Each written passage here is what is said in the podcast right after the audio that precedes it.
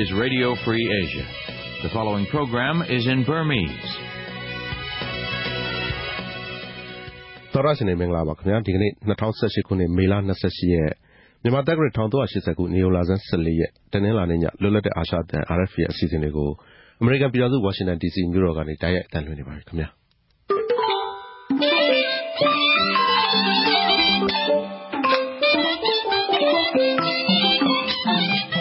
ကျွန်တော်ကနေရင်ကျော်ပါကျမနဲ့တင်တီရီပါရှင်ကျမတို့ခုထုတ်လွှင့်မဲ့မြန်မာစံတော်ချိန်ည9:00နာရီကနေ10:00နာရီထိအစီအစဉ်တွေကိုတော့လိုင်းဒိုမီတာ22 kHz 13633ညလိုင်းဒိုမီတာ25 kHz 11835နဲ့အတူလိုင်းဒိုမီတာ41 kHz 9533ညအပြင် RFA မြန်မာပိုင်းရဲ့ Facebook စာမျက်နှာတွေကလည်းတိုက်ရိုက်ထုတ်လွှင့်နေပါတယ်ရှင်ဟုတ်ကဲ့ပါဒီကနေ့ညတင်ပြမယ့်သတင်းတွေထဲမှာတော့လက်လက်နေတဲ့စီမံကိန်းနဲ့ဗဏ္ဍာရေးဝန်ကြီးနေရာမှာမြို့သားဒီမိုကရေစီဖွဲ့ချုပ်ဘိုးစီဝါရေးကော်မတီဝင်တဦးဖြစ်တဲ့ဦးစိုးဝင်းကို သမ္မတက ပြည်ထောင်စုလွှတ်တော်ဆီ အဆိုပြုတင်သွင်းလိုက်တဲ့သတင်း၊စစ်ပွဲကြောင့် တောတောင်တွေထဲ ပိတ်မိနေတဲ့အရပ်သားတချို့ မြစ်ကြီးနားနဲ့ တနိုင်းမြို့ပေါ်တွေ ရောက်လာတယ်ဆိုတဲ့ သတင်းအပါအဝင် တခြားထူးခြားတဲ့သတင်းတွေ တင်ပြသွားမှာပါ။ဟုတ်ကဲ့ပါရှင်။သတင်းတွေအပြီး နားဆင်ရမယ့်အထဲမှာဆိုရင်တော့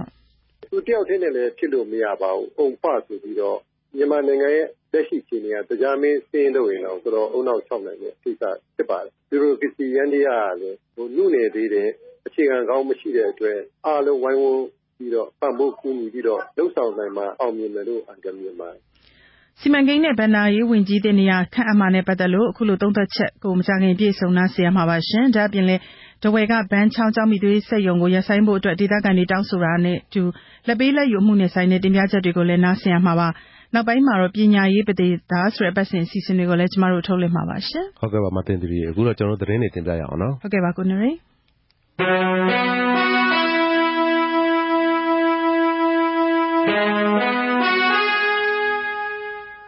သတင်းပထမပိုင်းကို ဦးကျော်မင်းထွန်းနဲ့ ဒေါ်သင်းသီရိတို့ တင်ပြပါလိမ့်မယ်ခင်ဗျာ။ဟုတ်ကဲ့ပါ။ပြီးခဲ့တဲ့ မေလ ၂၅ ရက်နေ့က နုတ်ထွက်သွားတဲ့ စီမံကိန်းနဲ့ ဘဏ္ဍာရေးဝန်ကြီး ဦးကျော်ဝင်းနေရာမှာ အမျိုးသားဒီမိုကရေစီအဖွဲ့ချုပ်ရဲ့ ဗဟိုစီးပွားရေးကော်မတီဝင်တဦးဖြစ်တဲ့ ဦးစိုးဝင်းကို ခန့်အပ်ဖို့ နိုင်ငံတော်သမ္မတက ဒီနေ့ ပြည်ထောင်စုလွှတ်တော်ထံ အဆိုပြုတင်သွင်းလိုက်ပါတယ်။ဦးစိုးဝင်းဟာ အသက် ၈၀ ရှိပြီဖြစ်ပြီး လက်ရှိမှာ ဗြိတိန်နိုင်ငံအခြေစိုက် ဘဏ္ဍာရေးအကြံပေးဝန်ဆောင်မှုလုပ်ငန်းစု Deloitte Touche ရဲ့ မြန်မာပြည်အုပ်ချုပ်မှုဆိုင်ရာ ကိုယ်စားလှယ်အဖြစ် လုပ်ကိုင်နေတာဖြစ်တယ်လို့ သူ့ရဲ့ကိုယ်ရေးအကျဉ်းမှာ ဖော်ပြထားပါတယ်။သူဟာ ဘဏ်လုပ်ငန်းပိုင်းဆိုင်ရာ ကျွမ်းကျင်သူတဦးဖြစ်ပြီး သူ့ရဲ့အတွေ့အကြုံတွေကြောင့် အခုပေးအပ်တဲ့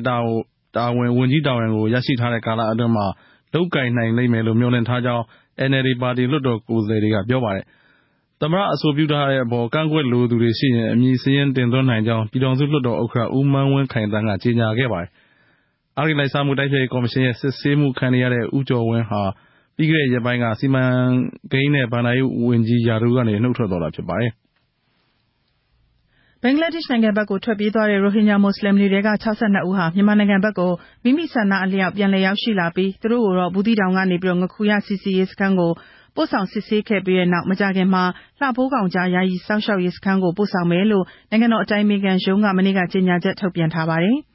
အကြမ်းဖက်မှုတွေမှာ ပါဝင်ခြင်းရှိမရှိဆိုတာကို စစ်ဆေးပြီးတဲ့နောက် ပြစ်ဒဏ်ချမှတ်ခံထားရသူ ၅၈ ဦးကို လွတ်ငြိမ်းချမ်းသာခွင့်ပြုလိုက်ပြီး တရားရင်ဆိုင်ရသူ ၄ ဦးကိုတော့ အမှုရုပ်သိမ်းပေးလိုက်တာဖြစ်တယ်လို့ သိရပါတယ်။သူတို့တွေဟာ မိမိသဘောဆန္ဒအလျောက် မြန်မာနိုင်ငံထဲကို ပြန်ဝင်လာကြသူတွေဖြစ်တဲ့အတွက် တရားမဝင် ဝင်ရောက်လာသူတွေကို ဒေသခံအဖွဲ့အစည်းတွေက ဖမ်းဆီးကာ တချို့ကို ပြစ်ဒဏ်ချမှုတွေ လုပ်ခဲ့တယ်လို့လည်း ပါရှိပါတယ်။ဒါပေမဲ့ အမည်နဲ့ နေရပ်လိပ်စာ စတာတွေကိုတော့ အသေးစိတ်ကြေညာချက်ထဲမှာ ဖော်ပြထားတာမရှိပါဘူး။ ဒီလိုပြန်လာတဲ့သူတွေနဲ့ ပတ်သက်လို့ ဘင်္ဂလားဒေ့ရှ် ဒုက္ခသည်များဆိုင်ရာ မဟာမင်းကြီးကို AFP သတင်းဌာနက ဆက်သွယ်မေးမြန်းရာမှာ ဘင်္ဂလားဒေ့ရှ် စခန်းကနေ ပြန်တယ်ဆိုတာမျိုး မကြားမိတဲ့အကြောင်းကိုဖြေကြားထားတာ ဖော်ပြထားပါတယ်။တိုက်ပွဲတွေကြောင့် ကချင်ပြည်နယ် တနိုင်းမြို့နယ် အောင်လော့ဒ်ကျေးရွာကနေ တောထဲမှာ ပုန်းနေကြတဲ့ ပြည်သူ ၆၀ ကျော်ဟာ တနိုင်းမြို့နဲ့ မြစ်ကြီးနားမြို့တွေကို မနေ့က ရောက်ရှိလာကြတယ်လို့ တနိုင်းမြို့ ရိုမန်ကက်သလစ်ဘုရားကျောင်းကမ့်တာဝန်ခံ ဆရာနော်တောင်က ပြောပါတယ်။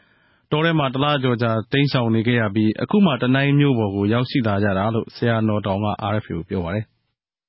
နဂိုကတော့ အောင်လော့ဒ်ကျေးရွာမှာ နေတာပေါ့။ဒါပေမဲ့ တိုက်ပွဲဖြစ်တဲ့အတွက် တောမှာ သူတို့ တိမ်းရှောင်နေတယ်။အခုကတော့ အစားအသောက်လည်း ခက်ခဲလာတယ်။မိုးဗြဲလည်း ရောက်လာတဲ့အတွက် နည်းလမ်းရှာပြီးမှ တနိုင်းဘက်ကို ရောက်လာတာ။တိုက်ပွဲဖြစ်တာဧပြီလ ၁၁ ရက်ကနေ စဖြစ်တယ်ဆိုတော့ အဲဒီကနေ စပြီးမှ တောမှာနေတာပေါ့။တလကျော်ကျော်ရှိမှာပေါ့ တောထဲမှာ နေရတာ။ရောက်လာတာကတော့ အားလုံးပေါင်း ၆၄ ယောက်။အမျိုးသမီးက ၂၉၊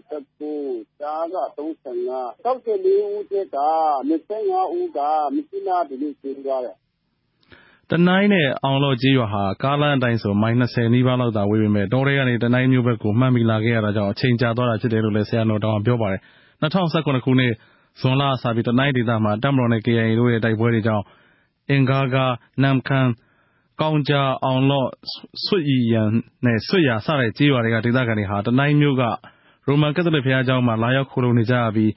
လက်ရှိအချိန်မှာ လူဦးရေ ၅၄၃ ဦး ရှိနေပြီဖြစ်တယ်လို့ ပြောပါတယ်။သူတို့ရဲ့ စားသောက်ရေးအတွက် အခြေခံ စားနပ်ရိက္ခာတွေကို အရပ်ဘက်အဖွဲ့တွေက ထောက်ပံ့ပေးထားပေမယ့် နေရာထိုင်ခင်း အခက်အခဲ ရှိနေတယ်လို့ သိရပါတယ်။ဒါ့အပြင် တနိုင်းမြို့ပေါ်က ခရစ်ယာန်အသင်းတော်တွေဖြစ်တဲ့ KBC ၊ COC ၊ AG စတဲ့ နေရာတွေမှာလည်း လာရောက်ခိုလှုံနေသူတွေ ရှိနေပြီး စုစုပေါင်း လူဦးရေ ၁၆၀၀ လောက် ရှိနေပြီဖြစ်တယ်လို့ တနိုင်းမြို့နယ် ပြည်သူ့လွှတ်တော်ကိုယ်စားလှယ် ဦးလင်းလင်းဦးက ပြောပါတယ်။စစ်ဘေးဒုက္ခသည်တွေရဲ့ စားဝတ်နေရေး၊ပညာရေးနဲ့ လူမှုဘဝလုံခြုံရေး အခက်အခဲတွေနဲ့ ရင်ဆိုင်နေရတဲ့အတွက် တရားဝင်စခန်းတွေအမြန်ဆုံးစီစဉ်ပေးဖို့ဆိုပြီးတနိုင်းမြို့နယ်ပြည်သူ့လွှတ်တော်အမျိုးသားလွှတ်တော်ကိုယ်စားလှယ်တွေကပြည်ထောင်စုအစိုးရထံစာပေးပို့တောင်းဆိုထားပါတယ်။ဒီသတင်းကို RFA သတင်းထောက်မသီရီမင်းဇင်ပေးပို့ထားပါတယ်။တိုက်ပွဲတွေကြားပိတ်မိနေတဲ့သူတွေကယ်ထုတ်နိုင်ရေးအတွက်မြစ်ကြီးနားမြို့မှာဆန္ဒပြတောင်းဆိုခဲ့ကြသူတွေထဲက၃ဦးကိုအသရေဖျက်မှုပုဒ်မ၅၀၀နဲ့တရားစွဲဆိုထားတဲ့မြောက်ပိုင်းတိုင်းစစ်ဌာနချုပ်ကဒုတိယဗိုလ်မှူးကြီးမျိုးမင်းဦးကိုမြစ်ကြီးနားမြို့နယ်တရားရုံးမှာဒီကနေ့စတင်စစ်ဆေးပါတယ်။ တရားလို ဒုတိယဗိုလ်မှူးကြီး မျိုးမင်းဦးက တပ်မတော်အရာရှိ တစ်စုံတစ်ဦးက စေခိုင်းတာမဟုတ်ဘဲ မိမိရဲ့ သဘောဆန္ဒအလျောက် တရားစွဲဆိုတာလို့ ဒီနေ့ တရားခွင်မှာ ထွက်ဆိုသွားတဲ့အကြောင်း တရားစွဲခံရသူ နှစ်ဦးရဲ့ရှေ့နေ ဦးမုန်စိုင်းတူးကပြောပါတယ်။တပ်မတော်က ဘယ်သူမှ စေခိုင်းတာ ညွှန်ကြားတာ အမိန့် တစ်စုံတရာ မရှိဘူးလို့ သူကထွက်သွားပြီးပြီ။အဲဒီတော့ သူက သူ့အနေနဲ့ စွဲတယ်လို့ ထွက်တယ်ပေါ့။အထက်က ညွှန်ကြားချက် အမိန့်တွေ မပါဘူးဆိုတာ သူတို့ တပ်မတော်နဲ့ မပတ်သက်ပါဘဲနဲ့ တပ်မတော်ကို ပုတ်ခတ်ပြောဆိုတယ်ပေါ့။အတည်ဖြစ်တယ်ပေါ့။ဥပမာ သူတို့သုံးယောက်က စွပ်စွဲထားတာတွေက။တရားလို ဒုတိယဗိုလ်မှူးကြီး မျိုးမင်းဦးက ဒီနေ့တရားရုံးမှာ တရားလိုပြသက်သေ လေးဦး တင်သွင်းခဲ့ပြီး သက်သေလေးဦးအနက် နှစ်ဦးက တပ်မတော်သားတွေဖြစ်ပြီး ကျန်တဲ့နှစ်ဦးက အရပ်သားတွေဖြစ်တယ်လို့လည်း ပြောပါတယ်။တရားစွဲဆိုခံရသူ ဦးဇော်ဂျတ်နဲ့ ဦးလွမ်ဇောင်းတို့အတွက် တရားလွှတ်တော်ရှေ့နေ ဦးမုန်းစိုင်းတူးကနေ လိုက်လံဆောင်ရွက်ပေးပြီး တရားစွဲခံထားရသူ ဒေါ်နန်းပူအတွက်တော့ တရားလွှတ်တော်ရှေ့နေ ဒေါ်ဒွဲဘူက လိုက်ပါဆောင်ရွက်ပေးနေတာဖြစ်ပါတယ်။ တရားလို ဒုတိယဗိုလ်မှူးကြီး မျိုးမင်းဦးကို ဆက်လက်စစ်ဆေးဖို့အတွက် လာမယ့် ဇွန်လ ၄ ရက်နေ့ကို ရုံးချိန်းပြန်လည် ချိန်းဆိုထားပြီး အဲဒီရုံးချိန်းမတိုင်ခင်မှာ ရှေ့နေ ဦးမုန်စိုင်းတူးကသူ့အမှုသည် နှစ်ယောက်အတွက် အသရေဖျက်မှုဆိုတဲ့ စွဲချက်ကို ပယ်ဖျက်ပေးဖို့အတွက် ပြည်နယ်တရားရုံးကို တင်ပြသွားမှာဖြစ်ပါတယ်။ဒီသတင်းကို RFA သတင်းထောက် မဝေမာထွန်းပေးပို့ထားပါတယ်။မြန်မာပြည် အမြန်ဆုံးငြိမ်းချမ်းစေဖို့ ရည်ရွယ်ချက်နဲ့ ကက်သလစ်ဘာသာဝင်၅ထောင်ခန့်ဟာ ဒီကနေ့ မြစ်ကြီးနားမြို့မှာ လှည့်လည် ဆုတောင်းခဲ့ကြပါတယ် လူမျိုးဘာသာအားလုံး စုပေါင်းနေထိုင်ကြတဲ့ မြန်မာနိုင်ငံ ငြိမ်းချမ်းစေဖို့ ဘာသာရေးရှုထောင့်ကနေ ဆုတောင်းတာဖြစ်တယ်လို့ ဆုတောင်းပွဲ ဖြစ်မြောက်ရေးကော်မတီ ဒုတိယဥက္ကဋ္ဌ ဦးဘော်တူးယော်က ပြောပါတယ်။အမြင့်မြန်မာနိုင်ငံတော်ကြီးနဲ့ အတူတကွ ကချင်ပြည်နယ်ကြီး အမြန်ဆုံး ငြိမ်းချမ်းလာပါစေဆိုပြီးမှ မေတော်ကိုအားကိုးပြီးမှ ကျွန်တော်ဆုတောင်းစစ်ပြီးစိတ်ချင်းဖြစ်ပါတယ်လို့ ကျွန်တော်တို့တော့ နိုင်ငံကောင်းဆောင်ကြီးများနဲ့ အတူတကွ နိုင်ငံကို ဦးရဦးဆောင်ဦးရနေကြတဲ့ လူကြီးများအားလုံးအတွက်ရော လူသားများအားလုံးအတွက်ရော မေတ္တာပို့ စိတ်ပြီးစိတ် ဆုတောင်းခြင်း အစီအစဉ်ပဲ ဖြစ်ပါတယ်လို့ အားလုံးကျမ်းမာချမ်းသာစွာဖြင့် စစ်မှန်တဲ့ ငြိမ်းချမ်းခြင်းကို ဦးစီးဦးဆောင်နိုင်ပါစေ ပြီးတော့တရှိတဲ့မဲ့သတ္တဝါအားလုံးလည်း ငြိမ်းချမ်းကြပါစေလို့ ဒီငြိမ်းချမ်းခြင်းအတွက်ပဲ အထူးမေတ္တာပို့ ဆုတောင်းတဲ့ အစီအစဉ်ဖြစ်ပါတယ်လို့ ငြိမ်းချမ်းရေးအတွက် ရဲရဲတဲ့ပုဂ္ဂိုလ်များ ဖြစ်လာကြပါစေ စတဲ့ ငြိမ်းချမ်းရေးနဲ့ဆက်ဆိုင်တဲ့ ပို့စာတွေ ကိုင်ဆောင်ပြီး လှည့်လည်ကြတဲ့ ဒီဆုတောင်းပွဲကို စစ်ဘေးကယ်ဆယ်ရေးစခန်းတွေမှာ ခိုလှုံနေကြသူတွေလည်း ပါဝင်ပူးပေါင်းခဲ့ကြပါတယ်။ကချင်ပြည်နယ်မှာ ၂၀၁၁ ခုနှစ် ဇွန်လကစပြီး ပြန်လည်ဖြစ်ပွားတဲ့ စစ်ပွဲဟာ ၇ နှစ်နီးပါး ရှိနေပြီဖြစ်ပါတယ်။စစ်ပွဲတွေကြောင့် လမ်းတံတား ဖျက်ဆီးခံရတာတွေအပြင် ရှမ်း၊ကချင်၊ဗမာ စတဲ့ ဒေသခံတိုင်းရင်းသားတွေဟာ စစ်ဘေးဒဏ်ကို ခံစားနေရတာဖြစ်ပြီး ခန့်မှန်း လူဦးရေ တသိန်းလောက်ဟာ ကယ်ဆယ်ရေးစခန်းတွေမှာ ခိုလှုံနေကြရပါတယ်။ ဒီသတင်းကို RFA သတင်းထောက် ကိုကျော်မျိုးမင်း ပေးပို့ထားပါတယ်။တနင်္သာရီတိုင်းဒေသကြီး ထားဝယ်မြို့နယ်က ဘန်းချောင်းကျောက်မီးသွေးစက်ရုံကို အပြီးတိုင်ရပ်ပေးဖို့ အရပ်ဘက်လူမှုအဖွဲ့တွေ၊ဒေသခံတွေက နေပြည်တော် သတ္တုတွင်းဝန်ကြီးဌာနက တာဝန်ရှိသူတွေနဲ့ ဒီကနေ့တွေ့ဆုံစဉ်အတွင်း တောင်းဆိုလိုက်ပါတယ်။ဒေသခံတွေ လက်တွေ့ခံစားနေရတဲ့ အခြေအနေတွေကို တင်ပြခဲ့ပြီး အကောင်းဆုံးအဖြေရရှိဖို့အတွက် မျှော်လင့်တယ်လို့ အဲဒီတွေ့ဆုံပွဲမှာ ပါဝင်ခဲ့တဲ့ ထားဝယ်အခြေစိုက် တာကပေါအဖွဲ့က မနော်ပီသလောက ပြောပါတယ် အခု ဒီကျမတို့ဒီလာတွေ့တဲ့အခါမှာကျတော့ ကျမတို့ကတော့ အကောင်းဆုံးအဖြေကို မျှော်လင့်တယ်။ဘာဖြစ်လဲ အောက်မှာဖြစ်နေတဲ့ဟာကို ကျမတို့ကတော့ အကုန်လုံးအပြီးတင်ပြပြီးပြီ။ပြီးရင် အခုလက်ရှိ KNU ကလည်းဒီစာကို လုံးဝမိုင်းပါနဲ့မပေးတော့ဘူးစာကိုလည်း ကျမတို့ကအပ်ခဲ့ပြီးပြီ။ဆိုတော့ ကျမတို့ကတော့ ဒါသူတို့အနေနဲ့ ဒီကုမ္ပဏီကို ဆက်ပေးသင့် မပေးသင့် အကောင်းဆုံး ဆုံးဖြတ်နိုင်မယ်လို့ ကျမတို့ ယုံကြည်တယ် အဲဒီ ဘန်းချောင်းကျောက်မီးသွေး တူးဖော်တဲ့ စီမံကိန်းလုပ်ကွက်ကို ကရင်အမျိုးသား အစည်းအရုံး KNU ဘက်က လုံးဝသက်တမ်းတိုးခွင့်ပြုတော့မှာမဟုတ်ကြောင်း အရပ်ဘက်လူမှုအဖွဲ့တွေထံ KNU ရဲ့ အကြောင်းပြန်စာကိုလည်း သတ္တုတွင်းဝန်ကြီးဌာန ညွှန်ကြားရေးမှူးချုပ်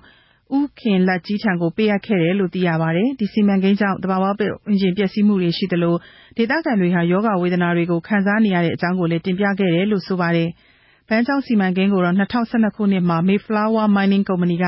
စတင်လုပ်ခဲ့တာဖြစ်ပြီး ၂၀၁၇ ခုနှစ်မှာ တိုင်းဒေသကြီးအစိုးရအဖွဲ့က ယာယီရပ်ဆိုင်းထားခဲ့ပေမယ့် အဲဒီစီမံကိန်းကြောင့် ကျောက်မီးသွေးတွေ မီးလောင်တာ၊အနံ့ဆိုးတာတွေကတော့ ဆက်တိုက်ဖြစ်ပေါ်နေသေးတဲ့အတွက် သက်တမ်းထပ်တိုးမပေးဖို့အတွက်ဒေသခံတွေနဲ့အတူ အရပ်ဖက်အဖွဲ့တွေက တောင်းဆိုနေကြတာလည်း ဖြစ်ပါတယ်။အဲဒီစီမံကိန်းဟာ KNU သတ္တုတွင်းဌာနခွင့်ပြုချက်၊အစိုးရရဲ့ သတ္တုတွင်းဦးစီးဌာနခွင့်ပြုချက်တို့နဲ့ လုပ်ကိုင်နေတာဖြစ်တယ်လို့လည်း သိရပါတယ်။ ဒီသတင်းကိုတော့ RFA သတင်းထောက် မဇာနည်ထွန်းပေးပို့တာပါ။ရဲဘက်စခန်းတွေမှာရှိတဲ့ ကျောက်ထုတ်စခန်းတွေကို ပိတ်သိမ်းဖို့ကိစ္စ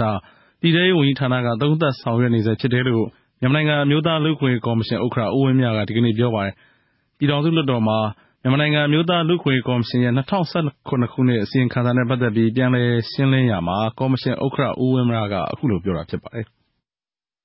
“ကျောက်ထုတ်အလုပ်စခန်းများ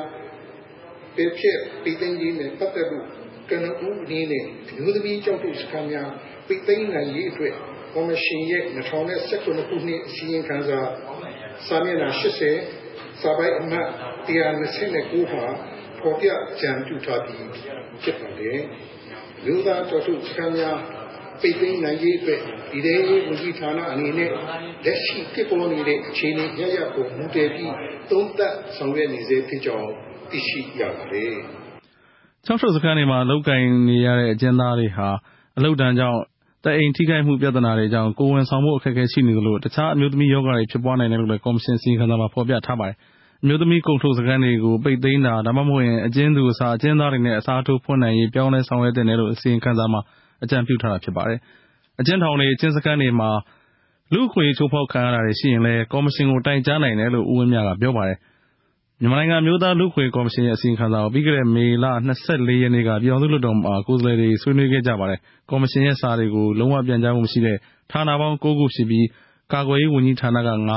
၃ ရာခိုင်နှုန်း ပြန်ကြားတယ်လို့ ကော်မရှင်ရဲ့ အစီရင်ခံစာမှာ ဖော်ပြထားပါတယ်။ ဒီသတင်းကို RFA သတင်းထောက် ကိုဝင်းကိုကိုလတ် ပေးပို့တာပါခင်ဗျာ။ဧရာဝတီတိုင်းဒေသကြီးအတွင်းက တရားမဝင် သစ်မှောင်ခိုလုပ်ငန်းတွေကို စုံစမ်းစစ်ဆေးဖို့အတွက် တိုင်းဒေသကြီး လွှတ်တော်က ဦးဆောင်ပြီးလာမယ့် ဇွန်လမှာ စုံစမ်းစစ်ဆေးမယ့် ကော်မရှင်တရပ်ကို ဖွဲ့စည်းသွားမယ်လို့ ဧရာဝတီတိုင်းရဲ့ လွှတ်တော်ဥက္ကဋ္ဌ ဦးအောင်ကျော်ခိုင်က ပြောပါတယ်။ကော်မရှင်ကို လွှတ်တော်ကိုယ်စားလှယ်တွေအပြင် ပြင်ပက ပုဂ္ဂိုလ်တွေနဲ့ပါ ဖွဲ့စည်းသွားမယ်လို့လည်း ပြောပါတယ်။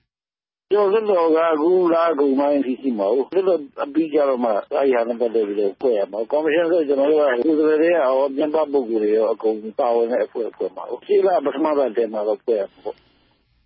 ဧရာဝတီတိုင်းသာပေါင်းမြို့နယ်အတွင်းမှာ တရားမဝင် သစ်မှောင်ခိုလုပ်ငန်းတွေကို အဖွဲ့အစည်းနဲ့ လုပ်ကိုင်နေကြတာတွေ၊အဲဒီလုပ်ငန်းတွေထဲမှာ ဌာနဆိုင်ရာဝန်ထမ်းတွေကပါ ပူးပေါင်းပြီး လာဘ်ပေးလာဘ်ယူမှုတွေ ရှိနေတာကြောင့် အရေးယူပေးဖို့ဆိုပြီး တိုင်းဒေသကြီးလွှတ်တော်မှာသာပေါင်းမြို့နယ်ရဲ့ တိုင်းလွှတ်တော်ကိုယ်စားလှယ် ဒေါ်ခင်မိုးဝါက မေလ ၂၅ ရက်နေ့က မေးခွန်းမေးမြန်းခဲ့တာဖြစ်ပါတယ်။ ဒီကိစ္စနဲ့ ပတ်သက်ပြီး တိုင်းဒေသကြီးအစိုးရအဖွဲ့ရဲ့ စိုက်ပျိုးရေး၊မွေးမြူရေး၊သယံဇာတနဲ့ သဘာဝပတ်ဝန်းကျင် ထိန်းသိမ်းရေးဝန်ကြီး ဦးတင်အောင်ဝင်းက တိုင်းလွှတ်တော်မှာ လာရောက်ဖြေကြားခဲ့ရာမှာ တိကျခိုင်မာတဲ့ အထောက်အထားတွေ ရှိမယ်ဆိုရင် တိုင်းအစိုးရအဖွဲ့ကို တိတိကျကျ တိုင်ကြားပါလို့ ပြောခဲ့တာကြောင့် အဲဒီနေ့က လွှတ်တော်မှာပဲ တခါတည်း တိုင်းအစိုးရအဖွဲ့ကို တိုင်ကြားစာ ပေးပို့ခဲ့တယ်ဆိုပြီး တင်ပြခဲ့ကြောင်းလည်း သိရပါတယ်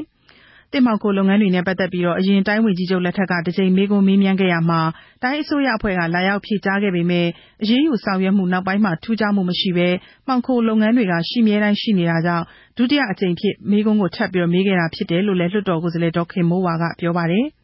ဒီမေးခွန်းနဲ့ ပတ်သက်ပြီး ဧရာဝတီတိုင်း လွှတ်တော်ဥက္ကဋ္ဌ ဦးအောင်ကျော်ခိုင်က အဲဒီ သစ်မှောင်ခိုလုပ်ငန်းကိစ္စတွေကို တိုင်းလွှတ်တော်က ကော်မရှင်ဖွဲ့ပြီး ဆုံးဖြတ်ပြီး စစ်ဆေးသွားဖို့အတွက် ဆုံးဖြတ်ချက်ချခဲ့တာလည်း ဖြစ်ပါတယ်။ဒီသတင်းကို RFA သတင်းထောက် မသီရိမင်းဇင် ပေးပို့တာပါ။ဘင်္ဂလားပင်လယ်အော် အရှေ့အလယ်ပိုင်းမှာ ဖြစ်နေတဲ့ လေဖိအားနည်းရပ်ဝန်းဟာ မနက်ဖြန်မှာ မုန်တိုင်းငယ်အဖြစ် အားကောင်းလာနိုင်ပြီး တိုင်းဒေသကြီးနဲ့ ပြည်နယ် ၉ ခုမှာ မိုးကြီးနိုင်တဲ့အကြောင်း မိုးလေဝသနဲ့ ဇလဗေဒ ဒုတိယညွှန်ကြားရေးမှူးချုပ်က ပြောပါတယ်။ဒီမုန်တိုင်းငယ်ဟာ ရခိုင်ကမ်းရိုး တန်းဘက်ကို ဖြတ်သန်းသွားမှာ ဖြစ်တဲ့အတွက် မိုးကြီးတာတွေ၊လေပြင်းတိုက်တာတွေ ဖြစ်နိုင်တာကြောင့် သတိပြုဖို့ လိုအပ်တယ်လို့ မိုးလေဝသနဲ့ ဇလဗေဒ ဒုတိယညွှန်ကြားရေးမှူးချုပ် ဦးကျော်မိုးဦးက ပြောပါတယ်။ ရခိုင်ဒေသဘက်မှာတော့ လေပြင်းတိုက်တာတို့၊မိုးသက်လေပြင်းကျတဲ့အချိန်တော့လေပြင်းတိုက်မှုဖြစ်စဉ်တွေ၊မိုးသည်းထန်တဲ့ဖြစ်စဉ်တွေ ဒီဟာမျိုးတွေ ဖြစ်နိုင်တယ်ပေါ့နော်။အားတအားကြီး အကောင်းကြီး ရွာမဟုတ်ပေမယ့်ရခိုင်ဝင်မှာဖြစ်တဲ့အတွက်ကြောင့်မို့ရခိုင်ဒေသမှာရှိတဲ့ ပြည်သူတွေအနေနဲ့တော့လေဖိအားနည်းရပ်ဝန်းပေါ့နော်။ဒီနေရာမျိုးဆိုတော့အားကောင်းလာရင်တော့ မုန်တိုင်းငယ်အဖြစ်ဖြစ်ပေါ်နိုင်တဲ့ ဘေးအန္တရာယ်တွေကို ကြိုတင်ပြီးတော့မှ ကာကွယ်ရှောင်ရှားသင့်တဲ့ဥစ္စာတွေလည်း ရှောင်ရှားဖို့အတွက်ဆောင်ရွက်ထားသင့်ပါတယ် လေဖိအားနည်းရပ်ဝန်းကနေ မုန်တိုင်းငယ်ဖြစ်လာရင်တောင် အားကောင်းလာနိုင်တဲ့အခြေအနေမရှိဘဲ မုန်တိုင်းငယ်အဆင့်နဲ့သာ ပျက်ပြယ်သွားနိုင်တယ်လို့ ပြောပါတယ်။ဒါပေမဲ့ ဒီမုန်တိုင်းအရှိန်ကြောင့် ဧရာဝတီ၊ပဲခူး၊ရန်ကုန်၊ရခိုင်၊မကွေး၊မန္တလေး၊နေပြည်တော်၊စစ်ကိုင်း၊ကချင်ပြည်နယ် စတဲ့ တိုင်းဒေသကြီးနဲ့ ပြည်နယ်တွေမှာ မိုးကြီးနိုင်တယ်လို့ သိရပါတယ်။တောင်ကျချောင်းရေတွေ ရုတ်တရက် ကျလာနိုင်တာ၊တောင်ပြိုတာတွေ ဖြစ်နိုင်တာကြောင့် တောင်ပေါ်မှာနေထိုင်သူတွေ၊မြေပြန့်မှာ နေထိုင်သူတွေလည်း သတိထားကြဖို့ ပြောပါတယ်။မြန်မာ့ကမ်းရိုးတန်းတလျှောက်မှာလည်း လှိုင်းအမြင့် ၈ ပေကနေ ၁၄ ပေအထိ မြင့်နိုင်တာကြောင့် ပင်လယ်ခရီးသွားသင်္ဘောတွေအနေနဲ့ ဂရုစိုက်ဖို့ သတိပေးထားပါတယ်။ဒီသတင်းကို RFA သတင်းထောက် မဇာနည်ထွန်းပေးပို့ထားပါတယ်။သတင်းပထမပိုင်းကတော့ ဒီလောက်ပါပဲခင်ဗျာ။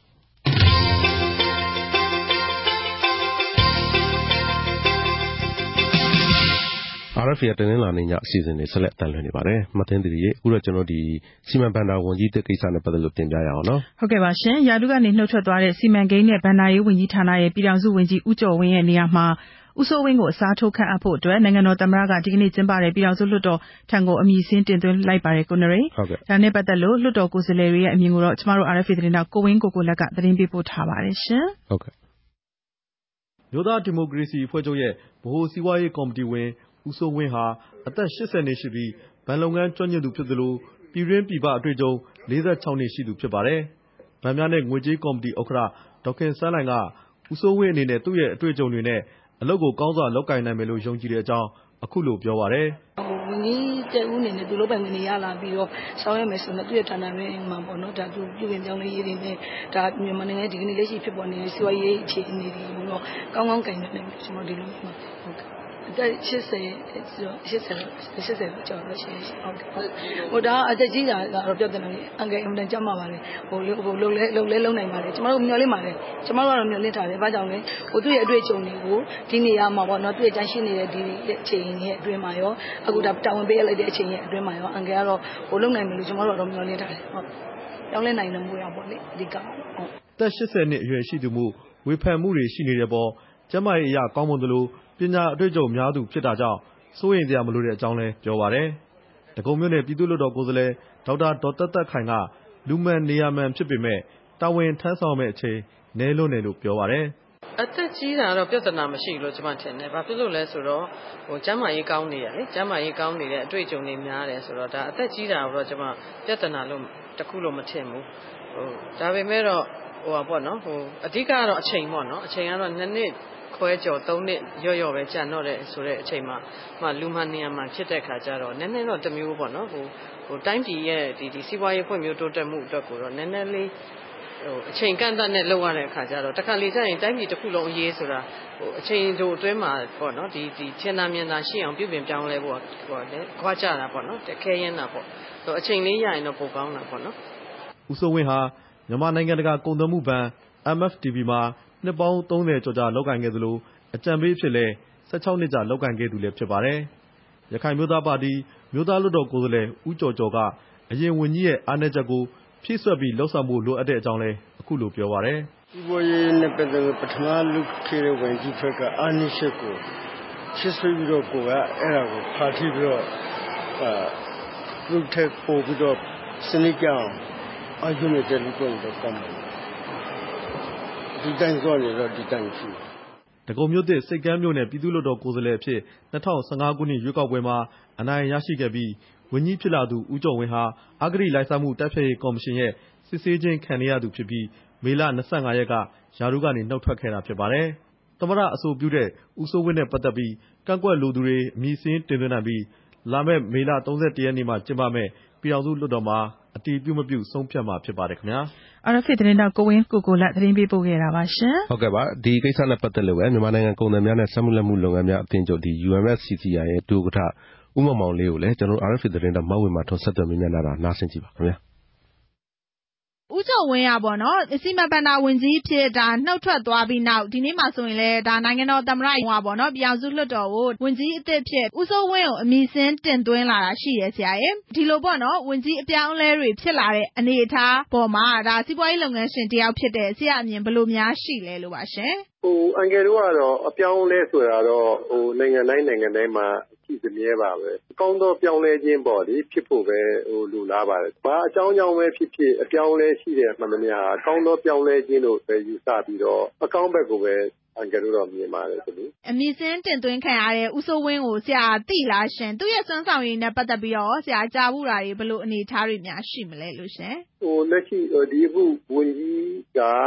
လွန်ခဲ့တဲ့ နှစ်ပေါင်းတော်တော်ကြာပါပြီ အန်ကယ်တို့သိပါတယ်ဟို MFTP မြန်မာ Foreign Trade Bank မှာတွေက PM နဲ့ တူပါတယ်လုပ်ခဲ့တာပါလို့ပြီးတော့ နောက်ပိုင်းမြန်မာ Africa လည်း Managing Director အဖြစ်လုပ်ခဲ့ပါတယ် ပြီးတော့ Deloitte တို့ဘာတို့မှလည်း နိုင်ငံခြားအတိုင်ပင်ခံတွေ ဘာတွေလည်း သူလုပ်ခဲ့တဲ့အတွေ့အကြုံဘူးတူတာအခြေခံကောင်းတွေ သူ့မှာ ရှိခဲ့တဲ့အတွက် မြန်မာနိုင်ငံရဲ့ ကောင်းကျိုးအတွက်ပေါ့နော်ဖြည့်ဆက်ပြီးတော့ လုပ်ရမယ်ဟာ ဒေသတွင်းနဲ့ ကဘာမှာ ရင်မောင်တန်းနိုင်အောင်လို့ လုပ်နိုင်တဲ့ အရေးချင်းရှိတဲ့ ပုံကိုကြီးတယောက် ဖြစ်တယ်ဆိုတာတော့အင်္ဂလိပ်သိပါတယ်တွေ့ကြုံဘူးတူတာစပါရင့်တဲ့ ပုံကိုကြီးတယောက် ဖြစ်တယ်ဆိုတာကိုတော့ဟိုယုံကြည်တဲ့အတွက် မြန်မာနိုင်ငံရဲ့ ဇာတာ ပြောင်းလာနိုင်တယ်ဆိုတာတော့ ကျွန်တော်အင်္ဂလိပ်မြင်ပါတယ် ဒီဒီနေ့ပေါ့ပြည်အောင်စုလွှတ်တော်ကနေ ကြေညာတဲ့ သူ့ကိုရေးအကျဉ်းမှာရောပေါ့နော်ဒီဝင်ကြီးတဦးအနေနဲ့ စွမ်းဆောင်နိုင်တဲ့ စွမ်းဆောင်ရည်ပိုင်းနဲ့ ပတ်သက်ပြီးတော့အငယ်တို့ ထူးထူးခြားခြား မြင်မိတာများဗာများရှိမလဲလို့ရှင်စီမံဘဏ္ဍာဆိုတာ လုပ်ခဲ့ဖို့ဟာက အဓိကကဘဏ္ဍာရေးတွေ planning တွေပါတွေကိုချနိုင်တဲ့လုပ်ငန်းတွေ ဖြစ်တဲ့အတွက်ငကိုက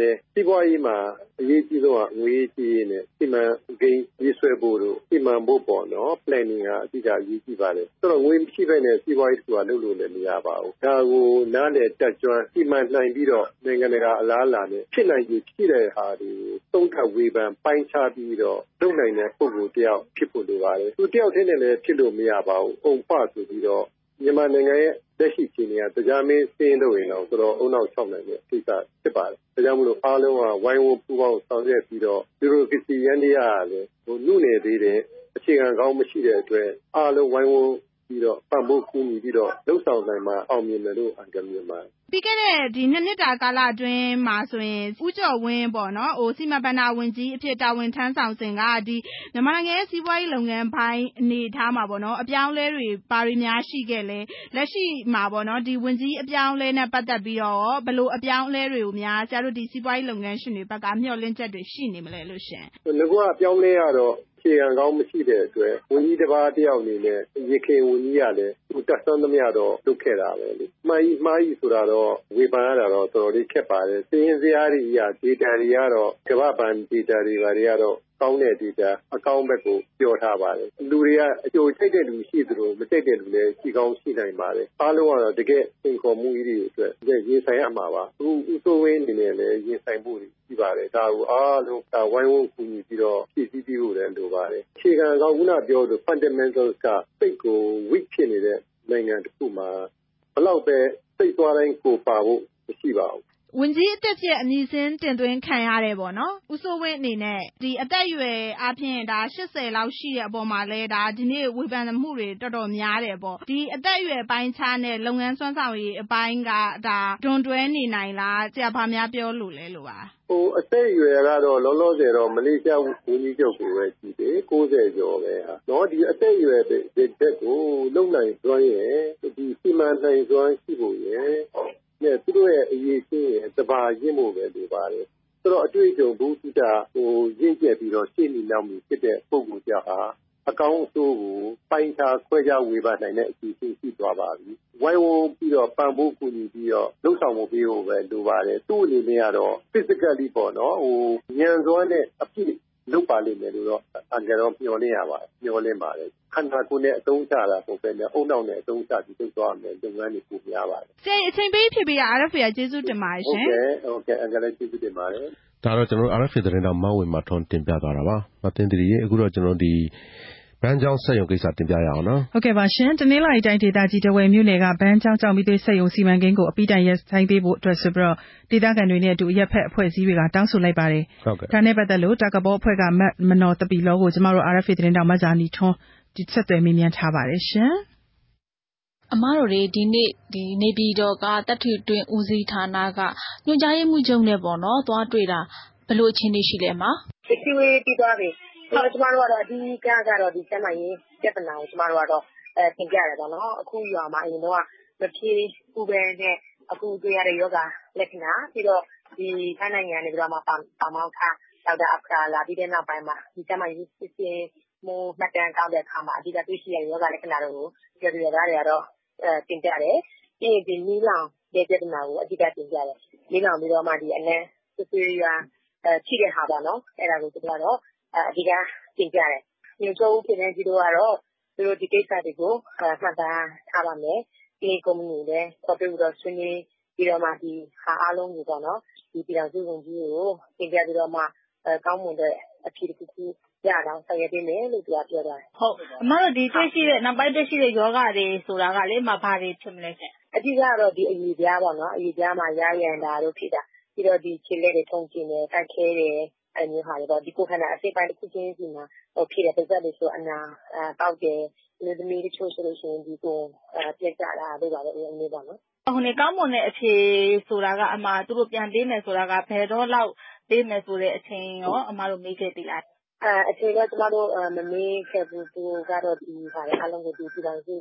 ဝန်ကြီးကို တင်ပြပြီးတော့မှ ဆွေးနွေးပေးမယ်ပေါ့။ဒီ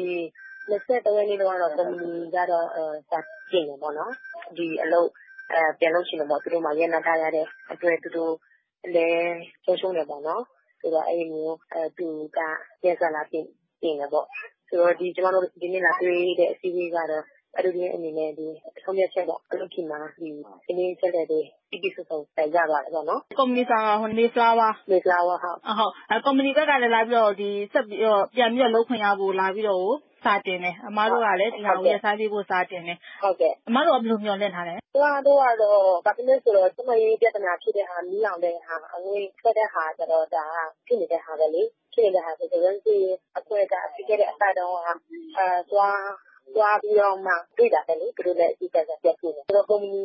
ကလည်း ပိုကောင်းအောင်လုပ်မယ့် အစီအစဉ်တွေကိုလည်း ပြည်ထောင်စုကို တင်ပြထားတယ်။ ဒါပေမဲ့ ကျမတို့အနေနဲ့တော့ ကုမ္ပဏီကတော့ စာထဲမှာတော့အဲဒီလိုရေးမှာပဲ။ဒါပေမဲ့ ဒေသမှာကတော့ သူလုပ်ချင်လည်းလုပ်မယ်၊မလုပ်ချင်လည်း မလုပ်ဘူး။အဓိက ပြဿနာက မိုင်းခွဲကကျတော့ ဝေးကွာတာကိုး။အစိုးရရဲ့ ပြန်ကြည့်ရှုဖို့နေရာမှာ ဝေးကွာတဲ့အခါကျတော့ သူလုပ် မလုပ်ဆိုတာ စောင့်ကြည့်ဖို့ခက်တယ်။ပြီးတော့မှ ကုမ္ပဏီအနေနဲ့လည်းမီးလောင်တာ အခုမှ ထလောင်တာ မဟုတ်ဘူး။၂၀၁၅ ကတည်းက လောင်တာဆိုတော့ ကျမတို့ သူ့ကို သုံးနှစ်လောက် အချိန်ပေးခဲ့ပြီးပြီလေ။သူအကယ်၍လုပ်ပေးချင်တဲ့ ဆန္ဒရှိတယ်ဆိုလို့ရှိရင်တော့ သူလုပ်မှာပဲလေ။သူက အခုမလုပ် ချင်လို့မလုပ်လို့သာဒီသုံးနှစ်လောက်ရှိပြီပေါ့နော်။အဲဒီလိုမျိုးအနေနဲ့ကျမတို့မြင်တယ်။ဒါပေမဲ့အခု ဒီ ကျမတို့